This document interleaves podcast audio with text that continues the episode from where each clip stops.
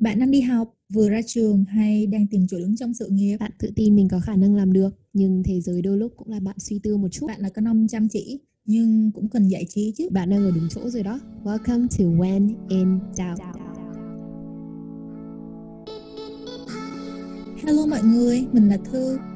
Mình là Vân, chào mừng các bạn đã đến với When in Doubt. When in Doubt là những câu chuyện thực tế của các coach nhằm kết nối và truyền tải được thông điệp rằng người trẻ có thể tin vào chính mình và tinh thần tôi làm được.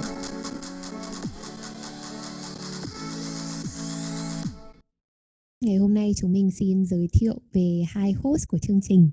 Mình là Vân và mình đã từng là một du học sinh tại Mỹ và mình theo học một ngôi trường tại thành phố Boston và có được vinh dự gặp được Thư.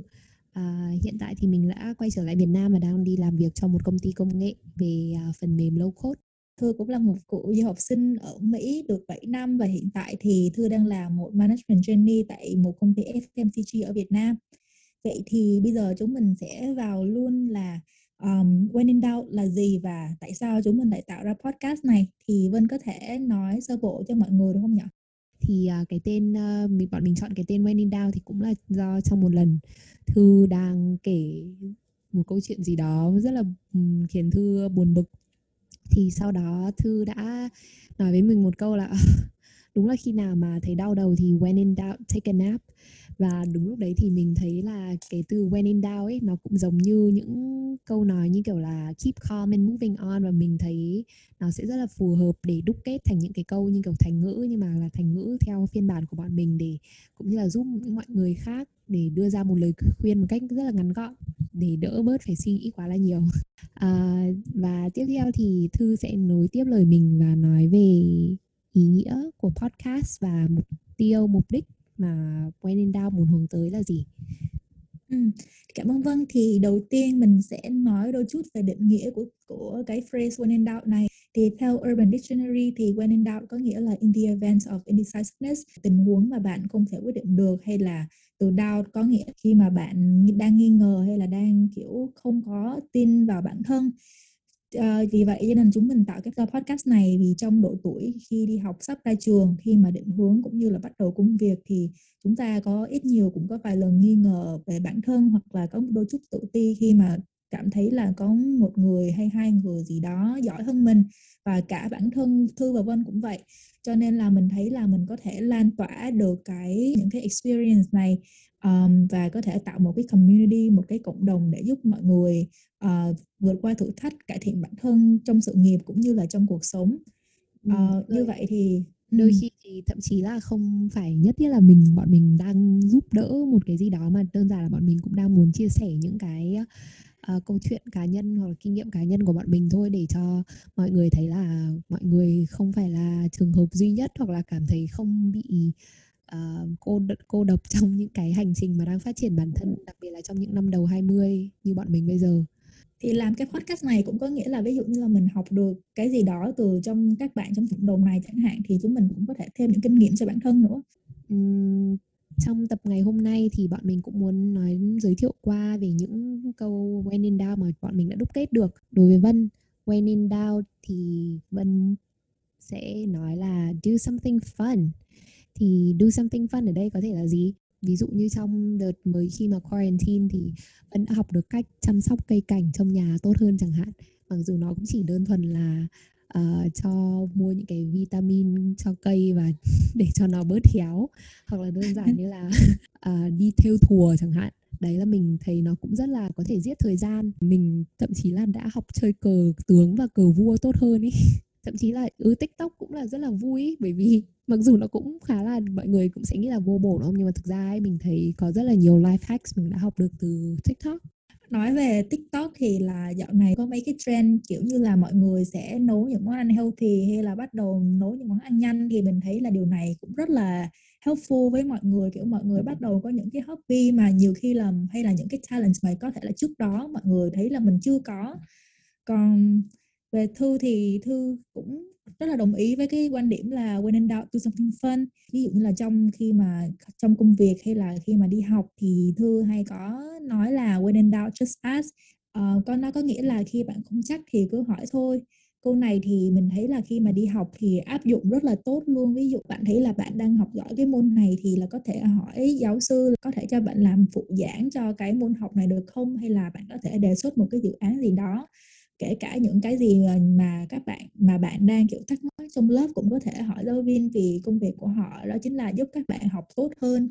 Thì mình thấy là đây là rất là hay. Và trong công việc thì mình thấy cũng có những cái trường hợp mà sẽ rất tốt nếu như bạn hỏi để có thể tăng lương chẳng hạn, hay là khi bạn không hiểu về một vấn đề gì đó thì có thể hỏi sếp. Khi mà đi làm ấy thì thấy là các sếp sẽ rất thích những bạn hay hỏi, vì nó có ba yếu tố. Thứ nhất là nó sẽ cho họ thấy là bạn là người quan tâm đến công việc và muốn tiến bộ, có khả năng giúp công việc của họ hiệu quả hơn và có khi là cải tiến cái công việc của công ty nữa.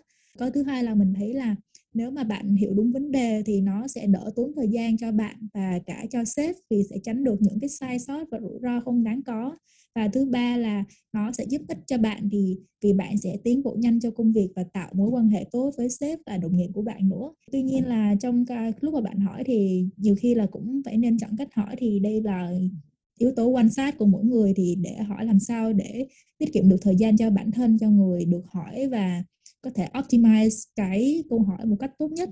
Ừ, tại vì Vân cũng nhận thấy là Vân thì kiểu khá là tính khá là hay ngại ngùng những cái việc quan trọng ấy.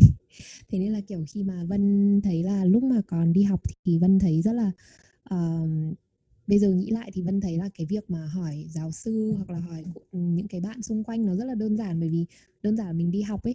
Còn và Vân luôn luôn nghĩ là ừ, hiển nhiên là họ sẽ phải trả lời câu hỏi của mình, nhưng mà đến khi Vân đi làm thì Vân cứ bị một cái tự đặt tạo một cái áp lực là ờ mình phải biết làm rồi, hoặc là mình phải tự tìm ra được luôn ấy. Thế nên là kiểu dạo gần đây thì kiểu khi mà Vân hỏi những cái người anh chị ở chỗ làm thì thậm chí các anh chị còn mắng là phải hỏi đi chứ, em phải hỏi nhiều vào. Thế là kiểu mình cũng đang dần dần kiểu quen với cái điều đấy hơn, và mình cũng thực sự là rất là cảm ơn Thư vì uh, kể những cái câu chuyện mà những lần mà Thư hỏi hoặc là Thư ask um, for um, cái quyền lợi của Thư thì nó đều rất là hiệu quả, và mình cũng đang dần dần làm quen với việc đấy hơn. Và nói chung là người ta gọi là cái gì nhỉ, kiểu ít quan tâm đến cảm xúc của người khác hơn ấy, và kiểu chỉ nghĩ đến ừ. cái việc mà mình cần thực hiện ấy, thì như thế nó cái hiệu suất nó sẽ tốt hơn rất là nhiều. Thì cái đấy là một trong những cái mà mình mới ngộ nhận ra, rất là một ừ. cái rất là xui xẻo là mới gần đây mình gần đây mình nhận ra ấy, rất là ngây thơ.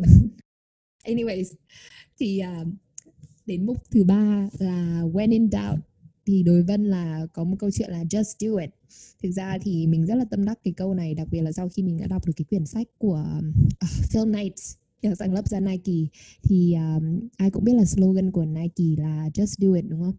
Quyển sách này nó chỉ đơn giản là um, cái việc mà Phil Knight tìm ra được hãng Nike cũng chỉ là qua việc ông ấy đi chạy, một cái việc mà ông ấy vẫn làm hàng ngày và với một cường độ rất là lớn. Thì chỉ đơn giản là ông ấy cứ đi chạy thôi, thế là tự dưng những cái ý tưởng khác nó sẽ uh, tự dưng đâu vào đấy hết. Thì mình đúc kết ra được ở đây là khi mà bạn tập trung được một vào một vấn đề nào đấy thì những cái khác như kiểu là the universe will follow ấy, thì thực sự là những cái vấn cái việc nào mình cũng có thể làm được dù nhỏ nhất ấy. Ông ấy không cần một cửa hàng to lớn để bán giày ngay lập tức, nhưng mà ông ấy sẽ bắt đầu là tự mình đi bán giày chẳng hạn. Đấy cũng là một cái mà để ông ấy phát triển được đến một công ty lớn như Nike bây giờ. Thì uh, mình cũng rất là thích cái câu just do it này, và nó cũng như là một cái lời nhắc nhở cho chính bản thân mình. Mình thực sự cần phải tập trung vào one thing at a time ấy. Multitask là thực sự là nó cũng không hề uh, có được hiệu quả cho lắm ấy. Mà những cái việc khi mà mình tập trung vào từng việc một thì nó mới ra được kết quả tốt hơn. Kiểu như là just do it là một cái câu mà nó áp dụng được với rất là nhiều người. Thì khi mà Vân nói về cái câu này ấy, thì là Thư lại nghĩ đến một cái câu của Franklin Roosevelt, là một cụ tổng thống của Mỹ, đó chính là the only thing that we, we have to fear is fear itself. Có nghĩa là cái nỗi sợ ghê gớm nhất đó chính là nỗi sợ. Mình dịch đúng không nhỉ? Đó, cái nỗi sợ duy nhất cái nỗi sợ duy nhất mà cái nỗi sợ duy nhất mà chúng mình phải sợ đó chính là nỗi sợ. Nghe nó cứ hơi lặp từ một tí xíu nhưng mà mình thấy cũng đúng. Mình có khi mà Vân nói thì mình có nhớ lại một cái experience cũ khi mà Thư bắt đầu đi phỏng vấn xin việc làm tại Việt Nam ấy, thì là lúc đấy thì Trong một cái uh, chương trình trong một cái chương trình phỏng vấn thì có khá là nhiều bạn trong đấy. Cái người phỏng vấn ấy hỏi là bạn nào muốn phỏng vấn trước, thì mình lại thấy là tại sao không có ai kiểu giơ tay cả, thì là Thư cứ giơ tay phỏng vấn trước. Tại vì mình chỉ nghĩ đơn giản là mình nếu mình vào phỏng vấn trước thì là mình xong sớm trước thôi, mà tại sao không có ai có dám giơ tay. Khi mình làm điều đó thì là mình nghĩ là mình có được một điểm cộng trong mắt của người tuyển dụng, cho nên là nhiều khi Just Do It cũng mang lại nhiều lợi ích cho bản thân. Wow, à, câu chuyện một câu chuyện về phỏng vấn, mình nghĩ là chúng mình có thể làm một tập kiểu nói nguyên về những nói về phỏng vấn, nói về phỏng vấn đi, vì mình cũng thấy là có một số những câu chuyện rất là thú vị. Ok, Thư hãy tiếp tục đi. Ừ.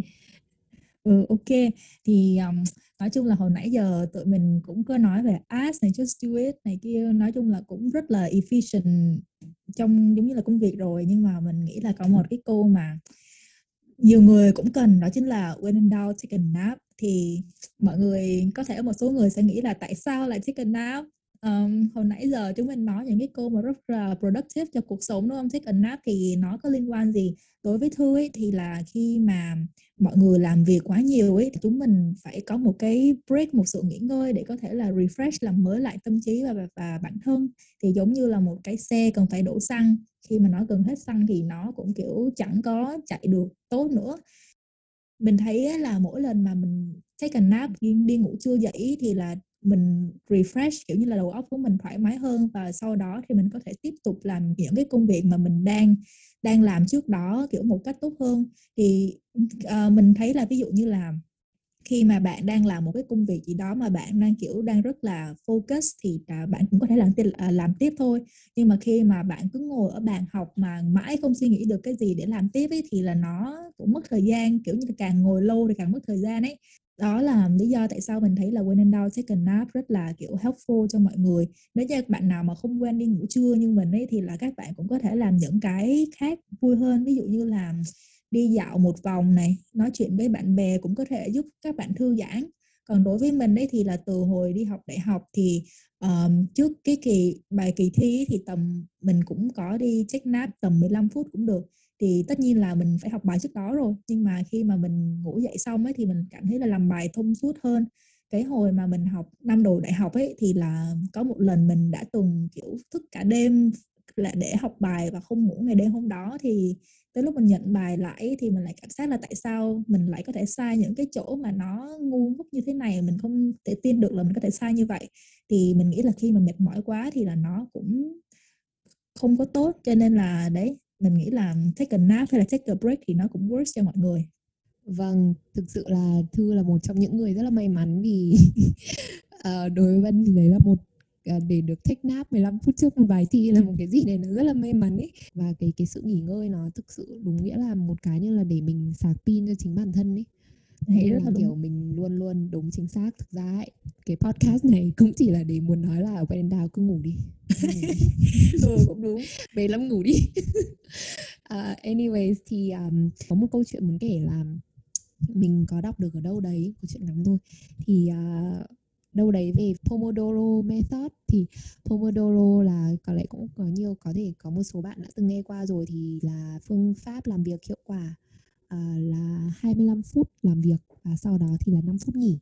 Và thực sự thì hai mươi lăm phút cũng là một mốc mà podcast bọn mình muốn hướng đến, là kiểu trong khoảng thời gian nhất định đấy để kiểu mọi người có thể tập trung, hoặc là mọi người có thể thư giãn, nghe dành một khoảng thời gian này để nghe podcast của bọn mình. À, cũng chỉ là hai người bạn hay thích nói xàm với nhau, nhưng mà bọn mình ừ. muốn cả thế giới nghe đến những lời xàm của bọn mình. Vâng, thì um, bọn mình cũng xin, chắc là bọn mình sẽ dừng podcast đầu tiên hôm nay. Ngoài phần mở đầu ra thì bọn mình cũng không có dùng script cho podcast, vì bọn mình cũng muốn nói chuyện một cách tự nhiên nhất có thể. Thì nếu mà bọn mình còn nói một cái gì đó nó nghe hơi kiểu không được um, nhiều chất xám cho lắm thì mong được bỏ qua, người nghe bỏ qua. Mặc dù là mình đang cố tạo một cộng đồng để kiểu promote each other, kiểu inspire, nhưng mà mình nghĩ là ngoài khi ngoài cái việc mà các bạn Uh, empower mọi uh, nhau thì cũng có thể là nói cho nó vui vui một tí. Đúng, bởi vì, bởi, đúng rồi, bởi vì một trong những phần được empower bản thân là chấp nhận những cái tật xấu của bản thân mình. Và có ừ. thể là một trong những tật xấu đấy là nói xàm chẳng hạn, nhưng mà you know.